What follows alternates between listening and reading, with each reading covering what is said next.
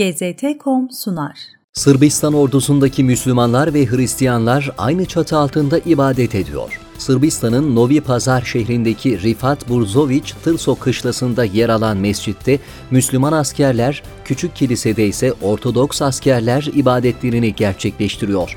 Ordu bünyesindeki Müslüman ve Ortodoks askerlerin ibadetlerini eşit şartlarda yerine getirebilmeleri için 7 yıl önce inşa edilen mescit ve kilise, şehirde dinler arası hoşgörünün sembollerinden biri konumunda. Filistin'in ihtiyar delikanlısı İsrail'e karşı sapanıyla direniş saflarında başında puşisi ve kufiyesi ile üstünde cellabiyesi, beyaz sakalı ve elindeki sapanıyla onlarca Filistinli gençle omuz omuza İsrail askerlerine taş atarken kameralara yansıyan 51 yaşındaki Filistinli Hacı Said Arme, direnişin ihtiyar delikanlısı olarak tanınıyor. Deir Cerir beldesinde yasa dışı Yahudi yerleşim birimlerini protesto ettiği sırada görüntülenen Filistinli, İsrail askerleriyle sıcak temas noktasında bulunarak birçok defa canını tehlikeye attı.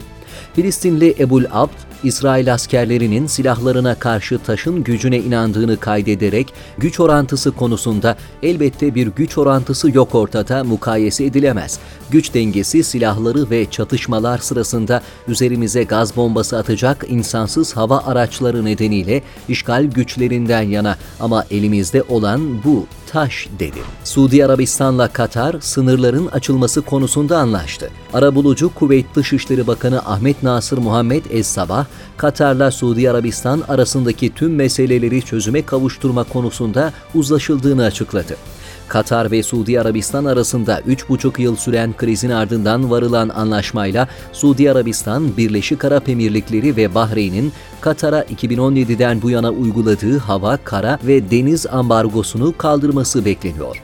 Buna karşılık olaraksa Katar, 3 körfez komşusuna açtığı davaları geri çekecek ve taraflar birbirine yönelik medyada yürüttükleri karalama kampanyalarına son verecek.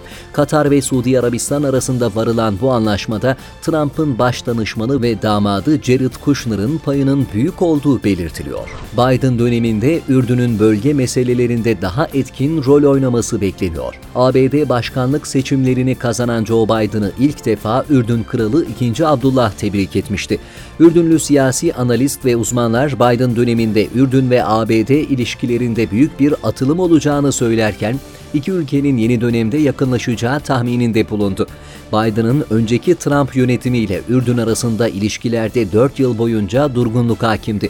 Ürdün'le ABD arasındaki ilişkilere Trump'ın Filistin meselesi karşısındaki tavrı ve Ürdün'ü Kudüs'ten izole eden sözde 100 yılın anlaşması damga vurmuştu. Bosnalı Kozliç, karanlık dünyasını yaptığı ahşap cami maketleriyle aydınlatıyor. Bosna Hersey'in Zenica şehrinden Mufit Kozliç, Önce sağ, ardından sol gözünün görme yetisini kaybetmiş. 13 yıldır tamamen karanlık olan dünyasını ise yapıp sattığı ahşap cami maketleriyle aydınlatıyor. Görme yetisini henüz tam olarak kaybetmediği dönemde çalıştığı atölyede makineleri yakından tanıma imkanı bulan Kozliç, her geçen gün daha güzel camiler yapmaya başladığını ve insanların bu camileri satın almak istediğini anlatıyor. Kozliç, biz görme engelliler kitap da okuyabiliyoruz, yazı da yazabiliyoruz ve hatta çalışabiliyoruz da. Allah bizi farklı olaylarla sınar ancak hepsi için bir çözüm de sunar ifadelerini kullandı. Aliyev, Nahçıvan'a açılacak ulaştırma koridoru bölgeye yeni olanaklar getirecek. Azerbaycan Cumhurbaşkanı İlham Aliyev, Azerbaycan'ın batı illeriyle Nahçıvan özerk bölgesini Ermenistan'dan geçerek birleştirecek ulaştırma koridorunun Azerbaycan, Türkiye, Rusya, Ermenistan ve İran tarafından kullanılacağını bildirdi. Aliyev, işgalden kurtarılan Zengilan ilinin Abent kasabasına kadar yeni demiryolu hattı inşa edeceklerini belirtti. O güzergahta eskiden var olan hattın işgal döneminde Ermenilerce tahrip edildiğini söyleyen Aliyev, hattın Nahçıvan'a koridor açmak için büyük önem taşıdığını vurguladı. Bu hat mutlaka açılacak ve bölgeye yeni olanaklar getirecek diyen Aliyev, bu hat gelecekteki çok taraflı işbirliği için özel bir öneme sahiptir ifadesini kullandı.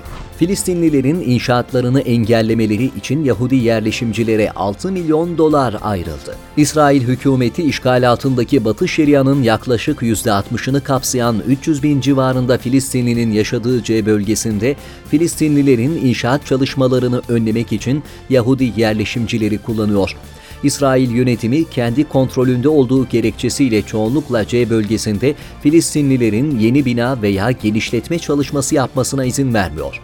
İsrail Yerleşim Birimleri Bakanlığı geçen hafta Filistinlilerin bu çalışmalarını çeşitli yollarla engellemeleri için Yahudi yerleşimcilere 6 milyon dolar kaynak aktarma kararı verdi. GZT.com sundu.